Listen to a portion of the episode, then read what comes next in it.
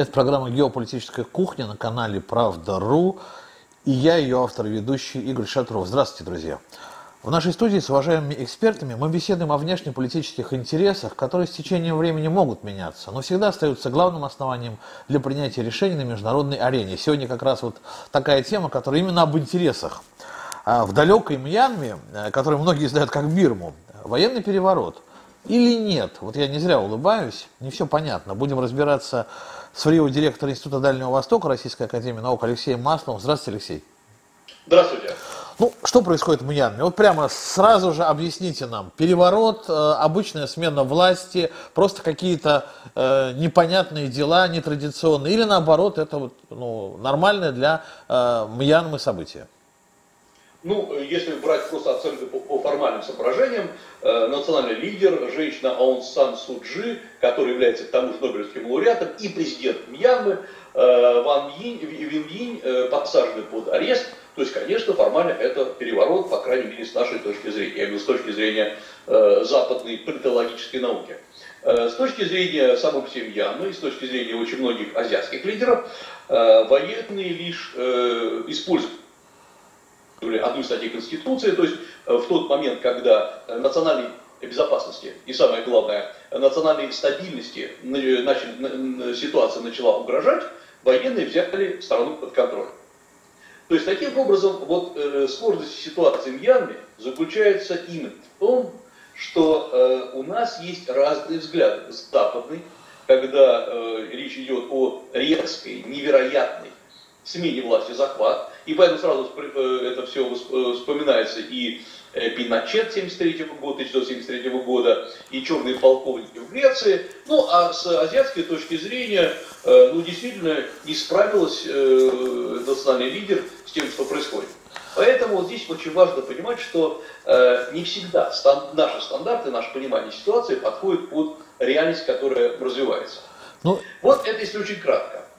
А на самом деле все, как всегда, весь, э, все самое интересное заключается в подробностях. И подробности, да, заключаются именно в том, что э, Мьянма, она же Бирма, традиционно очень-очень э, такое государство, которое управлялось э, военными. Это так сложилось, что на протяжении всей новой истории Мьянмы, на протяжении последних там, 40 лет, военные правили большую часть.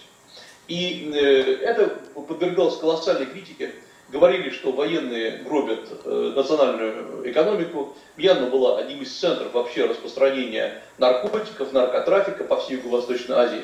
Когда-то еще в более давние времена она была частью знаменитого, печально знаменитого золотого треугольника, то есть там, где производилась большая часть э, наркотиков. И поэтому Мьянма рассматривалась как страна такая полный лузер с точки зрения экономики, организации, но тем не менее военные очень четко держали власть. При этом э, в тюрьме находилась э, Аун э, Сан Суджи, которая является сейчас официально, являлась, по крайней мере, по последних дней лидером нации, но не была президентом, потому что ее родственники, ее муж, ее дети граждане других государств. Поэтому формально она была не президентом, а именно лидером государства. Но здесь происходит другая абсолютная история, более сложная. Эм, Аун Сан Суджи э, дочь одного из основателей современной Бирмы, тогда еще Бирмы, не, не Мьянмы. Э, она имеет хорошее западное воспитание. Она, э, одеваясь в традиционные одежды, при этом довольно хорошо понимает, ведет переговоры с западными странами.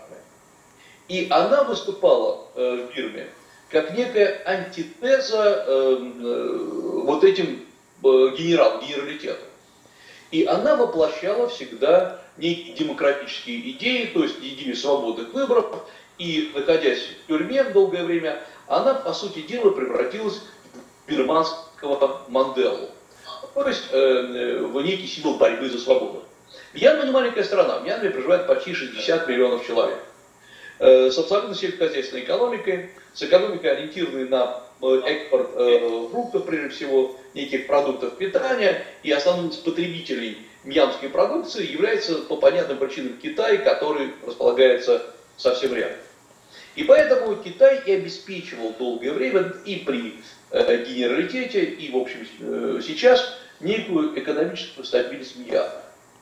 И вот когда мы к этому еще вернемся, возможно, это, пожалуй, самый интересный вопрос, и, может быть, загадочный вопрос роли Китая в нынешних процессах, э, в 2015 году происходят первые свободные выборы, э, как их назвали, демократические выборы. Они действительно были демократические, было вполне нормальное открытое голосование, и Аун Сан Су Джи приходит к власти. И э, она, прежде всего, провозглашает э, политику устойчивого развития, политику реформ, пускай очень слабеньких, но абсолютно невероятных для э, Мьянмы того времени. Но при этом в Конституции закрепляется позиция, что в случае угрозы национальному суверенитету и целостности Мьянмы э, военные могут взять власть под свой контроль. Да военные, честно говоря, оставались в парламенте, занимали 25% мест, поэтому никуда они от власти не уходили. И по сути они были таким как бы навесом над Суджи, которая как-то пыталась разрулить ситуацию. И все шло неплохо, самое главное, внезапно, но поскольку приходит демократический лидер, э, к Мьянме начали проявлять интерес самые разные западные страны, прежде всего США. И Мьянма, Мьянма начала получать э, доходы и от США, и от Китая, прежде всего инвестиции. Там также туда начинают приходить небольшое число новозеландских бизнесменов, австралийских, развивается рынок недвижимости, рынок строительства, уже говорят о том, что Мьянма вот-вот станет такой новым центром развития туризма. И, э, то есть началось некое обогащение, в хорошем смысле этого слова, Мьянмы, э, но, э, по, по сути дела, э, были другие процессы. Когда мы поговорим о том, что приходит демократический лидер, на самом деле это все-таки азиатская демократия с огромнейшими оговорками. Очень сильны региональные лидеры, с которыми приходит, приходится общаться. Региональные лидеры, которые, по сути дела, контролируют целые территории. Их можно выбирать, их можно не выбирать, но это лидеры, которые исторически выходят вот из этой ситуации. Во-вторых, есть и партизанская война, и партизанские отряды в разных регионах Мьянмы. И в этом плане тоже все это контролирует очень сложно. И вот на фоне этого возникает самый, наверное, серьезный конфликт, который произошел за последние десятилетия на этой территории. Это конфликт, связанный с, эм, э, с мусульманским меньшинством Рахинджа. Э, формально это э, переселенцы, это мусульмане, переселенцы из Бангладеш, которые соседствуют с Мьянмой. И э, это была большая проблема. Вообще локализация Мьянмы сама по себе уже является, с одной стороны, вызовом, с другой стороны, в общем, и некими, неким полем возможностей. С одной стороны, Мьянма теоретически очень выгодное портовое государство, поэтому туда стремится Китай, чтобы построить свои дороги. С другой стороны, Мьянма зажата между Индией с гигантским населением, э, с Китаем с гигантским населением, ну и Бангладеш, где проживает почти 200 миллионов человек, откуда время от времени идут беженцы. Вот мусульмане Рахинджа, которые поселились в северной части Мьянмы, э, по разным причинам, это очень долгая история, вступает в конфликт с местными буддийскими общинами, потому что Мьянма, я напомню, буддийское государство, э, буддизм Тхеравады, то есть так называемые малые колесницы. Э, и в результате чего возникает целый ряд сначала стычек, конфликтов, пока дело не доходит до столкновений и до просто поджогов. И в результате чего гибнет целый ряд, там сотни людей со стороны мусульман Рахинджа, и э, многие государства, прежде всего США, говорят о геноциде мусульман на территории Мьянмы. То есть это отбрасывает все эти демократические иллюзии и романтические ощущения, наверное, на десятилетия назад. Но дело в том, что Аун Сан Су Джи изначально позиционировал себя как лидер национальный, лидер э, бирманского большинства. Бирма, Мьянма в этом плане, это моноэтническое государство. Конечно, специалист вам расскажет, что это такая некоторая иллюзия, потому что есть масса местных племен и э, разные диалекты в бирманском языке. Тем не менее, все-таки это относительно гомогенная нация. И э, Сансу, Аун Сан Су Джи не могла не быть лидером большинства. И она изначально строила свою политику как политику национального лидера ну, для развития соответствующих национальных возможностей для страны. И поэтому, конечно же, конце концов, это приводит не просто к национальной политике, а к некому росту э, мьянского национализма. Столкновение с э, Рахинджи было очень тяжелым, на мой взгляд, с точки зрения, это 2017 год, э, и раскололо страны на э, там, разные мнения. Э, Китай промолчал, по сути дела, он поддержал эту политику, потому что для Китая всегда очень важно, чтобы соседние государства были стабильными. И важно, чем они занимаются. Главное, если они не выступают против Китая, и там есть некоторая политическая стабильность, все прекрасно. С другой стороны, США, Великобритания, целый ряд других государств осудили. Были даже, кстати, я напомню, некие выступления в Москве перед посольством Бирмы, Э, когда российские мусульмане э, протестовали против этого. То есть, как говорится, да, Мьянма получила по полной. И вот эта черная метка, она сохранила за Аун Сан Суджи. И в конце концов, э, в ноябре прошлого года происходят выборы, очередные демократические выборы, которые, где партия как раз Аун Сан Суджи, она побеждает, однозначно побеждает, Э, и э, вот эта партия такого, э, формально называется Национальная лига за демократию, и после этого ее начинают обвинять, что выборы были поддельны. И на самом деле якобы бюллетени были вброшены, подделаны, было какое-то мошенничество. При этом избирательная комиссия, Центральная избирательная комиссия не подтверждает это, естественно, но в регионах начинаются волнения, которые, судя по всему, конечно, стимулировались. Э, оказалось, что э, если все нормально в крупных городах, типа Рангуна и других, э, в, регион, в регионах есть какое-то противодействие. И было объявлено, что Аун Сан Суджи действительно подделал выборы. Военные, сообщил генерал Мин, прежде всего, с которым встречался Шойгу, сообщил, что приведется военным взять власть в свои руки. И военные несколько дней назад, как мы знаем, Э, арестовывают э, и изолируют и э, Аун Сан Суджи, и президента Мьянмы, и в конце концов вот они находятся сейчас в заперти. Это сразу опять-таки вызвало абсолютное противоречие, это хорошо или плохо. Потому что, в принципе, до 2011 года, поскольку Мьянма управлялась военными, местные лидеры и, самое главное, окружающие страны, они привыкли к тому, что это есть чисто военная э, диктатура, хотя, честно говоря, она не была жестокой, то есть ее не надо сравнивать ни с чилийской диктатурой, ни с уничтожением э, многих э, греков в период э, черных полковников Греции. Ни в коем случае, это немножко была другая история. Э, с другой стороны, э, мы должны рассматривать военных и генералитет просто как политическую партию. Вот забудьте, что это слово военный, это политическая партия. Вот они поругались между собой, и военные воспользовались теми рычагами, которыми они, собственно, располагают. И, конечно же, сейчас Мьянма отброшена на десятилетия назад. Потому что, опять, единственный, кто остался, если можно так сказать, в кавычках, конечно, в поддержку Мьянмы, это Китай, у которого абсолютно свои интересы. И поскольку США не может не осудить вот такой вот переворот, а США отключаются от своей помощи Мьянме. Ну и остается, конечно, э, Китай, который, скорее всего, ну сейчас он молчит, но, скорее всего, продолжит свои Эм, свои э, инвестиции в Янму и тем самым еще больше привяжет к Янму свои политики.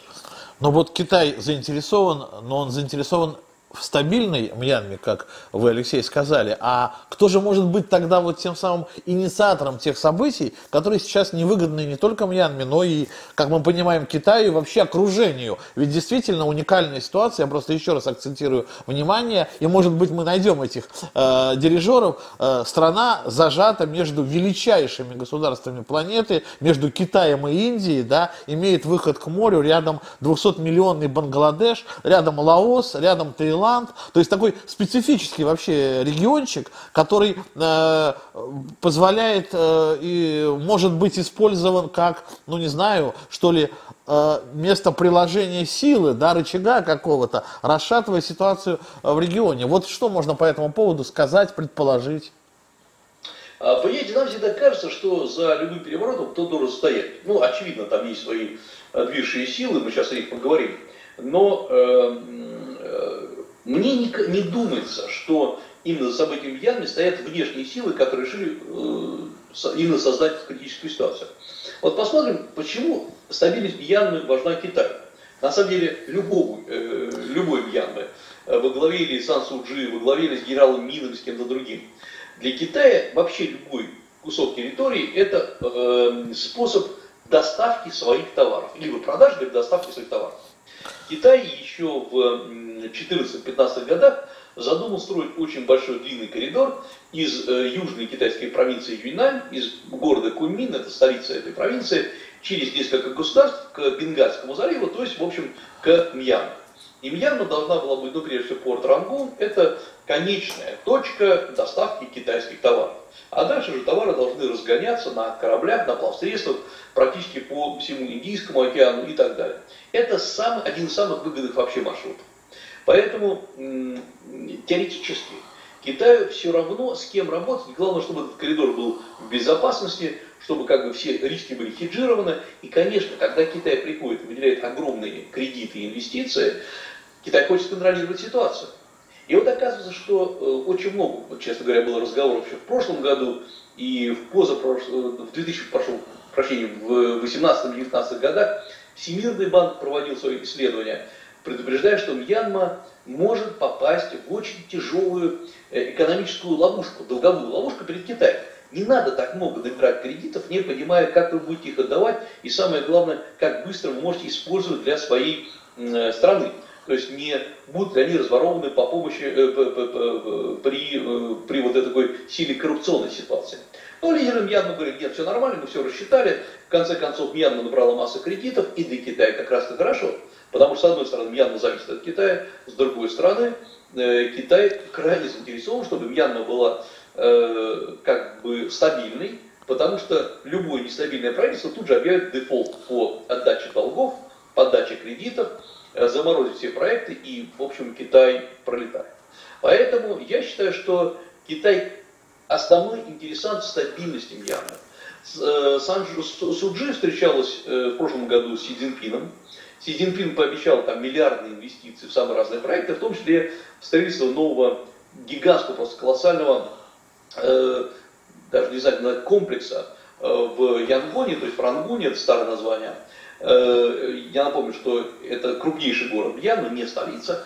Э, и э, Янгон должен превратиться, в, с одной стороны, это порт, с другой стороны, это сеть офисных центров, торговых центров. И кого заинтересует, можете посмотреть такие 3D, 3D моделирования этого объекта. А, он колоссальный. И все китайцы должны были построить и проплачивать.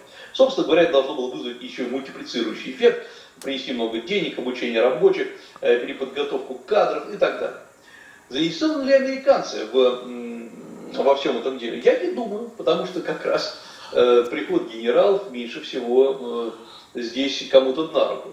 Как ни странно, вот у России сложились такие, скажем, устойчивые отношения именно с э, военным сословием Мьянмы. И здесь понятно почему потому что Мьянма начала э, довольно активно, ну в рамках, конечно, своих э, финансовых возможностей, закупать российское вооружение. И, собственно говоря, э, визит Шойгу, скорее всего, в прошлом году и был связан именно с этим. Э, но, опять-таки, Россия абсолютно не, интересует, кто формально находится во главе Мьянмы. Главное, чтобы покупалась российская продукция и так далее. Вот поэтому, на самом деле, мы видим на очень сложный процесс внутренних расколов и разломов, когда попытки провести какие-то реформы э, сталкиваются с традиционным нежеланием общества хоть как-то реформироваться. И, кстати говоря, с, с большим интересом я э, поговорил со специалистами по Мьянме, не только российскими, но и там западными и, кстати говоря, китайскими. Э, и в неформальных беседах они отмечают одну потрясающую вещь, что подавляющему большинству общества мьянского все эти реформы, все эти рассуждения демократии были очень чужды. Не то, что они не хотят. Э, они хотят, чтобы больше получать зарплаты, больше э, возможностей для обучения, в том числе обучения за рубежом. Ну, как называются эти лидеры? Демократические, военные. Мало кого интересует. То есть раскол идет не по линии за одну партию или за другую партию, как это, например, бывает э, в России, когда есть раскол по линии идей. И, и это не как в США, когда очень важно как, за какую партию ты голосуешь. Это раскол за э, стабильность в нижней точке. Пускай не, не так все богато, но все очень стабильно. А потом есть еще один момент, который надо хорошо понимать. Э, Китай не первый раз уже приучает соседние страны жить за счет своих кредитов.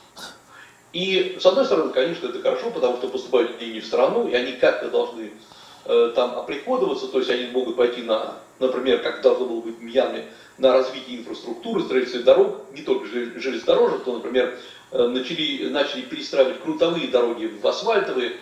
Это очень здорово. Но с другой стороны, страны настолько привыкают получать деньги, не представляя, что их однажды надо отдавать, и не понимая, сколько стоит обслуживание кредита, не понимая, что чем дольше ты держишь эти кредиты, тем больше ты теряешь денег, вот э, начинается такая маргинализация экономической жизни. И неважно, кто на, находится во главе, э, демократические ли лидеры, военные, какие-то другие, в конце концов, э, получается, что э, вот что бы ни произошло, Китай все равно даст деньги. И, скорее всего, он даст деньги. Потому что если Китай туда по каким-то причинам неожиданно уйдет, ну туда придет США, туда полностью, туда они, собственно, только этого и ждут. Или туда придет, например, какие-то другие страны, ну, например, через США могут не напрямую приходить, а, например, там может быть Австралия или Новая Зеландия и так далее. То есть, в общем, эм, честно говоря, самое главное, что вот я посмотрел внимательно, э, многие экономические реформы, предложенные Аун Сан Суджи, звучат очень хорошо. Там повышение благосостояния народа, открытие рынков, очень здорово. Но если мы посмотрим на реальные шаги, ну, например, насколько выгодно туда инвестировать деньги, иностранцам я веду, или насколько выгодно открывать новые предприятия именно в, э, в Янме, а, например, не во Вьетнаме, который также недалеко находится, и в том же самом не э, в Бангладеш. Оказывается, что в Мьянме вот эти супервыгодные условия не созданы. Я скажу свое абсолютно личное мнение, потому что там ни из какого анализа это серьезно не вытекает. Мне кажется, уровень внутренней экспертизы Мьянмы, то есть уровень зна экономических, политических знаний э, э, людей, которые управляли Мьянмой, он очень невысокий. Э, он высокий с точки зрения организации, то есть перехватить власть, это да. А с точки зрения выстроить вот эти все маленькие шажки по развитию экономики, экспертизы не хватило. И как следствие, я думаю, что вот это и привело в конце концов к кризису. Народ не почувствовал, что он живет лучше. Ну, ну кстати, да, и военные это не особо э, экономику Мьянмы до в прежние годы вытянули, в общем-то, на высокий уровень. И все-таки вот, Алексей, вы активно а, отбиваетесь от моих э, идей, предложений о внешнем вмешательстве, а ведь до того сами сказали о потоке беженцев из Бангладеш. А вот нельзя, не могут ли вот эти вот события в Бангладеше, вот эти вот э, противо, противостояния между различными э, конфессиями быть э, тем, вот э, что ли, фактором, который действительно был определяющим, да, и если это так, то, может быть, не через Мьянму, а через Бангладеш кто-то управляет этим процессом.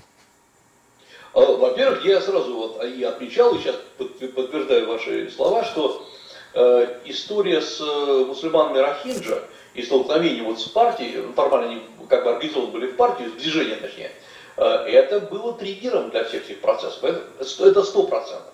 Потому что это не забывается. Вот э, я поясню, почему это триггером э, было. Потому что, в принципе, как я уже сказал, военный генералитет, который правил Мьянмой до 2011 года, он был жесткий, но не жестокий. И в том плане, что никаких массовых убийств, столкновений так в крупном масштабе не было. И вдруг при демократическом лидере который говорит, что мы развиваем свободы и экономику, вдруг происходит в прямом смысле гибель сотен людей. Это шок для нации, и это шок для соседних стран. Поэтому да, это триггер, это мы должны зафиксировать. Второй момент. Э, э, Бангладеш, по сути дела, э, очень мало имеет рычагов влияния на окружающие страны. По многим причинам, в том числе по причинам чудовищной бедности и неспособность включить экономические механизмы. А можно через Бангладеш влиять? Конечно, а кто это может влиять? А, мы знаем только двух там игроков в этом регионе, это Индия и э, Китай. Э, у Индии сложные, скажем так, отношения с Бангладеш. Я напомню, что это было когда-то частью большой Индии, отделилась. Вот такая же история, как с Пакистаном. Но э, у Индии нет вообще никаких интересов торпедировать э, э, Бирму, э, Мьянму. Я, я, честно говоря, читал и слышал такие версии, что поскольку Индия страшно не хочет, чтобы Китай выходил к заливам через э, Мьянму, Индия через свои рычаги, через Бангладеш, через своих э, влиятельных сторонников э, и стимулировали такой переворот. а за Индией, в свою очередь, стоят уже США. Вот я, я читал, такое, такое есть, это классная теория заговора, но мы не видим на самом деле вот никаких способов, вот почему это произошло. Э, более того, я напомню, что ситуация постепенно нагнеталась. И э, было понятно, что э, для, для самой по себе Аун Сан Суджи было много предупреждений, таких красных флажков, что надо быть очень осторожным. Самое главное, да, конечно, вот переворот произошел, мы это понимаем. Но нет никакой гарантии, я даже, даже думаю, и не будет никакой гарантии, что китайское влияние там уменьшится. Сто процентов не увеличится. Зачем? Кто будет напитывать? Те же, тот же самый генералитет, он прекрасно общается с Китаем. Он общался и до Аун Сан Суджи, и после, и так далее. А, а вот то, что американцы были заинтересованы в единственном, на самом деле, относительно успешном, опять-таки в кавычках, конечно, демократическом лидере в Азии, э, воспитаннице Запада, э, Суджи, это, это правда. Э, может быть, Китай ее сместил? А зачем смещать? Опять-таки, она пошла на все соглашения с Китаем в прошлом году, она подписала все договоры. Более того, как раз она, наоборот, предлагала расширить взаимодействие и так далее. Поэтому я как раз думаю, что вот может быть и такой парадокс, что никто и никогда не собирался менять эту ситуацию. Но она сменилась потому, что именно потому, что ни одна из сторон, внешних сторон, не была заинтересована в абсолютной стабильности. Сменится, неважно, придут другие будут делать то же самое. Ну вот да. в этом как раз парадокс ситуации. Ну да, ну да. А, ну, да, да, да, Алексей. Угу. А потом, понимаете, я бы, честно говоря, посмотрел бы немножко эм, шире на всю ситуацию. Вы знаете, вот у многих из нас, наверняка у меня, есть такое представление, что э, всякий переворот, как мы привыкли, как нас э, обучали, это всегда война между красными и белыми, между и и между там двумя Э, группировками, которые друг друга не переносят. Поэтому какая-то группировка сносит другую. Э, вот в Азии не всегда так бывает. Азия это не борьба политических сил. Это прежде всего борьба кланов и семей. Это борьба группировок, которые завязаны в, в экономическую э, какую-то индустрию, в бизнес, в свои кланы, в обеспечении клановых интересов. Поэтому азиатский анализ, неважно, это э, Бангладеш, Мьянма или даже Китай, он всегда должен идти через анализ групп влияния. И э, в этом плане это, опять-таки, не борьба идей. Э, потому что я, опять-таки, много читал э, западных сейчас размышлений о Мьянме, что э, военные снесли демократию. Нет, на самом деле не сносили, потому что, во-первых, та демократия, которая была, была не очень демократичной, а те военные, которые были в Яме, которые остаются, это далеко, опять-таки, не те дикта, авторитарные диктаторы, как мы привыкли на это смотреть. Мы видим Яме глубочайшее столкновение э, традиции э, такой э, э, именно традиции, устойчивой, вот как королевство когда-то было Бирма, откуда она, собственно говоря, и происходила, и каких-то попыток современного, современной модернизации. Ведь проблема Мьянмы не в том, что она бедна. Проблема в том, что источник бедности, он не устранен. Это, прежде всего, очень низкий уровень образования. И вот обратите внимание, куда едут обучаться специалисты Мьянмы, даже в Россию. Они обучаются в российских военных училищах и академиях. Это прекрасно, хорошо, что так. Хорошо, что так у нас, а не в США. Но ведь на самом деле не военные будут строить экономику и политику. Они будут строить кто там, экономист будет строить экономику. Э, а э, Мьянму, я говорил э, неоднократно и с представителями Мьянмы, которые занимаются образованием, я говорю, присылайте, давайте. Они честно говорят, у нас настолько низкий уровень школьного образования, что любой человек, который к вам приедет, он просто он не сможет учиться, он не сможет выучить там русский язык, он не сможет выучить нормальный английский язык. И значит, не устранена эта платформа очень низкий уровень базового образования, школьного образования и так далее. А на это требуются годы. А ведь образование это не просто в Янге, я имею в виду, чтобы построить э, десятки школ. То, кстати говоря, чем занималась Суджи, она в регионах строила школы, что-то возводила. Э, вопрос в том, что нету базовых преподавателей в этих школах. И вот получается замкнутый круг. То есть цикл преобразований э, для таких стран, как Мьянма, он очень долгий. Э, есть способы преодоления. Ну, например, простейший способ преодоления – это, грубо говоря, отдать свое образование на аутсорсинг. Ну, то есть приглашаются преподаватели из, э, неважно, России, США, Китая, которые привозят свои образовательные системы, вкладывают деньги и готовят по своим стандартам. Да, все очень просто, но при этом, конечно, страна теряет контроль над образовательной проблематикой. И это, кстати говоря, очень большая опасность. Я напомню, что до сих пор мы даже в нашем российском образовании мы решаем проблемы, которые возникли, вышли из 90-х, да, когда э, мы просто взяли и скопировали целый ряд западных наработок, очень хороших по своей сути, но абсолютно не совпадающих с российской системой. Э, поэтому Мьянма этого не хочет делать. Значит, что нужно? Посылать э, людей за рубеж, переобучать своих, присылать их обратно. Сколько надо уходит? Ну, есть нормальный цикл, это обычно 10-12 лет. Это через это прошел Китай, где обучалось очень много людей за рубежом и до сих пор обучается. Э, через это, например, э, какое-то время проходила Япония послевоенная, тоже тот же самый цикл 10-15 лет. Через это сейчас проходит, например, Вьетнам, и, у которого, где было хорошее советское образование. У Мьянмы этого не было. Более того, я напомню, что даже в период социализма, я, э, а Мьянма, Бирма тогда, была частью социалистического лагеря, э, а это, она была одной из самых э, малоразвитых, бедных и плохо образованных стран региона. И многие преподаватели тогда получали образование, ну, кто-то учился в Советском Союзе, но многие и уже тогда не могли выдерживать ну, в общем, неплохого российско-советского образования, и обучались в Индонезии, в Малайзии, то есть в других странах АСИАН.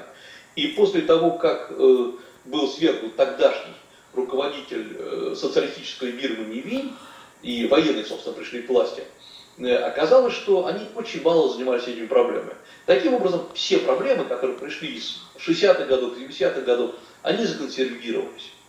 И э, самое главное, вот еще довольно интересная такая иллюстрация – когда э, Аун Сан Суджи попыталась э, наладить э, приток туристов в Мьянму, потрясающе красивую страну, фантастическую страну по своим пейзажам, оказалось, что уровень инфраструктурного обслуживания туристов очень низкий. То есть вы знаете, что все эти красоты прекрасны, но вам надо останавливаться в хороших гостиницах, иметь какой-то комфорт, безопасность, безусловно. Э, а оказывается, что и специалистов и поэтому нет. Там была целая дискуссия, как их обучать, и закупать ли целые комплексы обслуживания. Э, и явно, например, так и не пришли крупные сетевики вот, из крупнейших гостиниц, потому что ну, они говорили, что мы не могли обеспечить э, достойный уровень обслуживания. То есть это все упирается, еще раз говорю, все эти перевороты упираются в очень глубокую э, нерешенность проблем базовых. Отсюда же, в общем, и такая ситуация. Ну да, отсталость. Это вот я, вы точно подметили. Я тоже, когда готовился к программе, посмотрел э, про образовательную систему информацию этой страны, и выяснилось, например, что э, учитель там учится, для того, чтобы стать учителем, надо закончить всего лишь годичные курсы. Настолько вот понятно, что у них идет такой э, это, период ликбеза, да, как в 20-е годы, например, э, в Советском Союзе, ликвидация безграмотности. Смотрите, Алексей, вы как раз вспомнили о социалистическом прошлом, и, видимо, это каким-то образом связывает э, Мьянму, когда-то Бирму с Советским Союзом все-таки, а теперь с нынешней Россией. Вообще, что привлекло Э, что, почему я обратил внимание на эту тему, на тему такого тихого, спокойного, бескровного вроде бы, да, переворота в Мьянме? Реакция, спокойная реакция российского МИДа. Вот я просто прочту, что же российский МИД сказал по поводу этого переворота. Внимательно следим за развитием событий в Республике Союз Мьянма. К сожалению, основным политическим силам этой страны не удалось разрешить возникшие разногласия по итогам состоявшихся в ноябре 2020 года парламентских выборов. Надеемся на мирное урегулирование ситуации в соответствии с действующим законодательством через возобновление политического диалога и сохранение устойчивого социально-экономического развития страны. В связи с этим обратили внимание на заявление военных властей о намерении провести через год новые выборы в парламент. Вот это настолько спокойная реакция, что возникает ощущение, что-то больше знают э, в нашем о Мьянме, да, чем многие, да, которые возникли э, возмущением, с возмущением восприняли это. Ну и визит нашего министра обороны, наверное, тоже все-таки был не случайным. Я не говорю, что он там готовил переворот. Я говорю о том, что он понимал вообще, с какой страной взаимодействует, и эти процессы, ну, не так трагичны для российско-мьянских отношений. Какие они, эти российско-мьянские отношения, какой у нас интерес у Мьянме, не заходим ли мы э, в зону все-таки ответственности Китая, и не противодействует ли нам там Китай на этой территории? Ну, во-первых, конечно, э, я считаю, что в МИДе много стоят о Мьянме, и, э, по крайней мере, по моим сведениям, пониманию, там сидят очень грамотные специалисты, и более разумного ответа, вот тот, то заявление МИД, которое вы процитировали, и придумать невозможно. И это не надо говорить, что вы знаете, какой там, как бы говорит, вот МИДовский вялый аморфный ответ. Но мы должны четко понимать, что действительно Россия работает если мы говорим про Мьянму, работает на том поле, где привык работать Китай. И Китай в течение десятилетий, даже не последние годы, десятилетия он чувствовал Мьянму как ну, свой протекторат. И Китай несет ответственность за этот протекторат, он инвестирует в него, как и было столетия назад, э, но за, в обмен требует и лояльность, и стабильность. И тут на тебе приходят э, россияне, которые вдруг э, Мьянме предлагают купить российское вооружение. Поэтому это неприятно, на мой взгляд. Но я считаю, что очень правильный шаг по одной простой причине. Эти шаги, я имею в виду российское развитие в Восточной и Юго-Восточной Азии, началось несколько лет назад довольно успешно. Потому что э, вот когда мы говорим о российской политике на Востоке, вот, или вы произнесете такую фразу, или в Азии, все думают о Китае. Вот российский, э, азиатский вектор – это китайский вектор. И даже многие наши политики, и экономисты, и бизнесмены – у них абсолютно стабильная история. Если вы думаете об Азии, вы думаете о Китае. Потом, во вторую очередь, может быть, немножко об Индии, Япония, э, там какие-то островные вопросы, мы не можем туда лезть активно. Ну, а кто думает у нас о Мьянме? Или сколько людей обсуждают, какая там сейчас политика э, в Индонезии, насколько выгодно или невыгодно обходить. И вот долгое время у нас фиксировалась ситуация, что э, наш восточный вектор – это китайский вектор. Более того, когда Э, там некоторые рассуждали о развороте на восток, это понималось как разворот Китая. Вот, ну, вот есть такая фиксация просто э, ситуации, которая скорее присутствует как психологический стереотип, как психологическая доминанта э, у многих глав. Но что получалось? Мы сами себе за счет этого рубили любые концы, любые связи развития э, связи с ОСЯН, с, с, с группировкой ОСЯН. А группировка-то большая, она очень разная, потому что там есть и Сингапур, и Малайзия, с одной стороны, очень развитые. С другой стороны, опять-таки, есть та же самая Мьянма, есть Бирма, есть Кам Камбоджа, э, ну, вот такие страны с переходной и не самой развитой экономикой. Они разные по ориентации, потому что кто-то ориентирован на Китай, кто-то не переносит Китай, но при этом берет у него э, инвестиции. Ну, Вьетнам, например, классический пример. И э, самое главное, я помню на многих конференциях и научных э, и аналитических обсуждениях задался вопрос. Ну хорошо, а что нам там нужно? Вот, собственно говоря, то, о чем сейчас говорим, да. Вот э, фрукты оттуда поставили, отлично, только давайте посчитаем, сколько будет вести это из Бенгальского залива к нам. Э, что оттуда нам? Э, наша техника машиностроения мы им туда. Ну, во-первых, Китай нас все равно переплюнет. Во-первых, ближе, во-вторых, дешевле. Э, вот о, о чем мы там с ними будем говорить? И вот получалось, что у нас весь товарооборот со странами АСИАН, опять-таки с разными, у нас он заключается, ну там несколько десятков миллионов долларов, но, миллиардов долларов, но никак не, это не объем с Китаем, не объем там с, даже с нынешней Германией, при всем ухудшении отношений. И поэтому у всех опускались руки и говорили, да ладно, не надо. И именно поэтому из этой позиции э, присутствие России э, в, э, в, на азиатских рынках, на самых разных, измеряется там полтора процента, 1,7 процентов, то есть Россия там не видна. Это такая вот безысходная ситуация. С одной стороны, часть России у нас там, две трети ее лежит в Азии, я имею территории России, а с другой стороны, она не видна на азиатских рынках, в азиатской политике. И куда ни кинь, мы упираемся в Китай.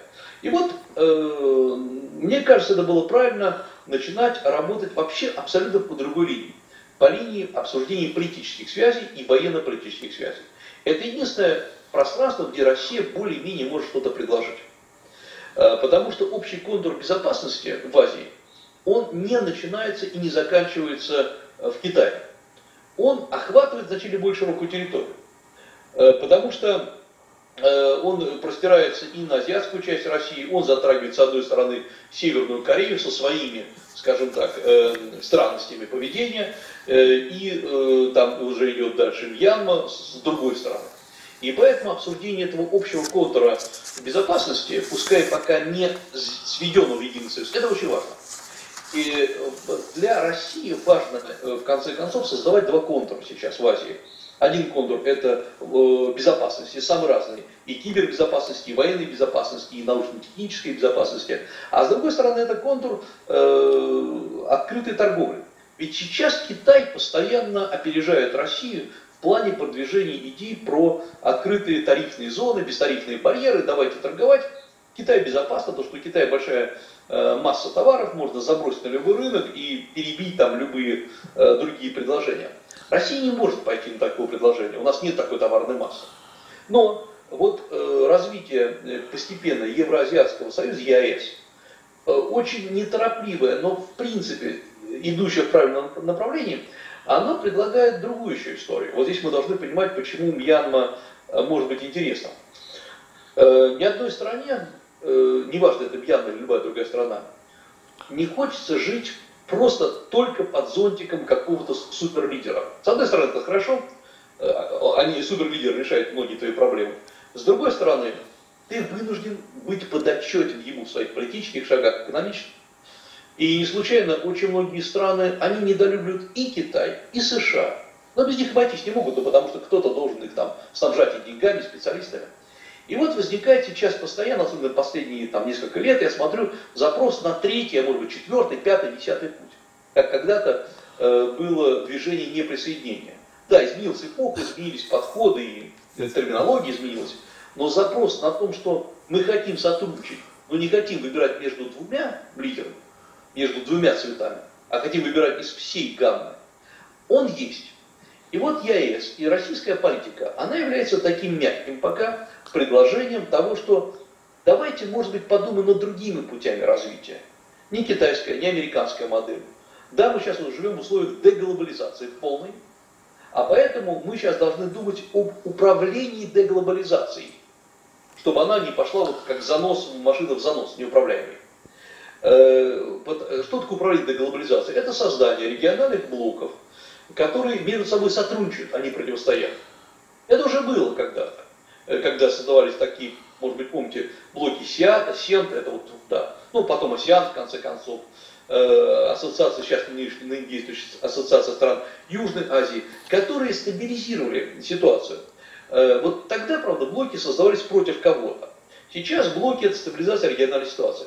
Я думаю, что если бы ситуация в Мьянме была бы э, стабильный, вот мы не видели этих переворотов, э, Мьянма могла бы присоединиться к ЕАЭС, хотя, казалось бы, причем здесь э, Мьянма и евроазиатское, евразийское сотрудничество. Но мы уже знаем такие примеры. Мы знаем сотрудничество ЕАЭС с Сингапуром, который уж точно не европейская страна, с Вьетнамом, та же самая история.